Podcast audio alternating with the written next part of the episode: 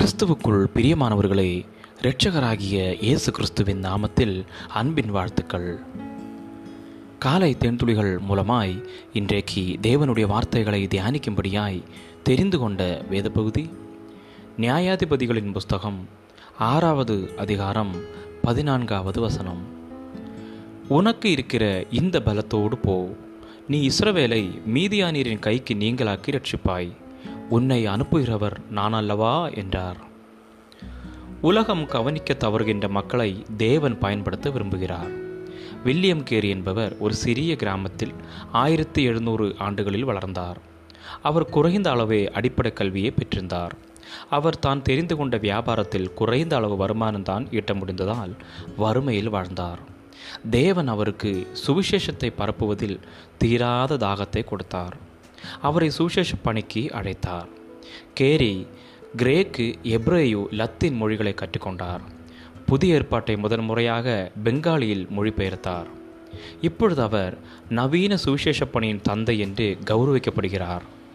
அவர் தன்னுடைய உறவினர் ஒருவருக்கு எழுதிய கடிதத்தில் தன்னுடைய திறமைகளை குறித்து நான் மெதுவாக தொடர்கிறேன். ஆனால் நான் தொடர்ந்து செய்வேன் என்று பணிவோடு தெரிவித்தார். தேவன் ஒரு வேலையை செய்யும்படி நம்மை அழைக்கும் பொழுது அந்த வேலையை முடிப்பதற்கு தேவையான பலனையும் தருகிறார்.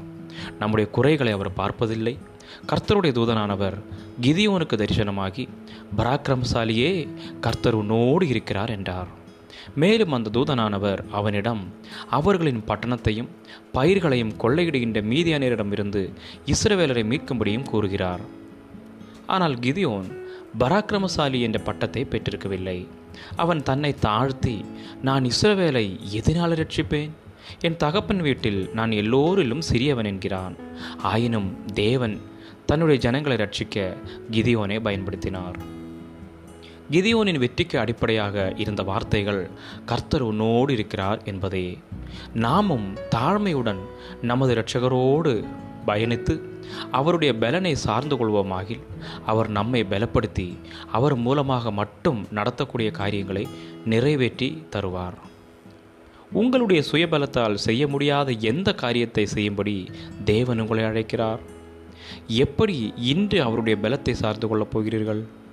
ஜெபிக்கலாம். என்னுடைய பலனும் இரட்சகருமாகிய கர்த்தாவே என்னை பலப்படுத்துவதற்காக உமக்கு நன்றி செலுத்துகிறேன். நான் உம்மை நெருங்கி பின்பற்ற எனக்கு உதவி செய்யும்.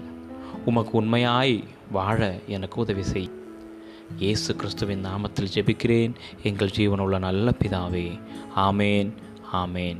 God bless you all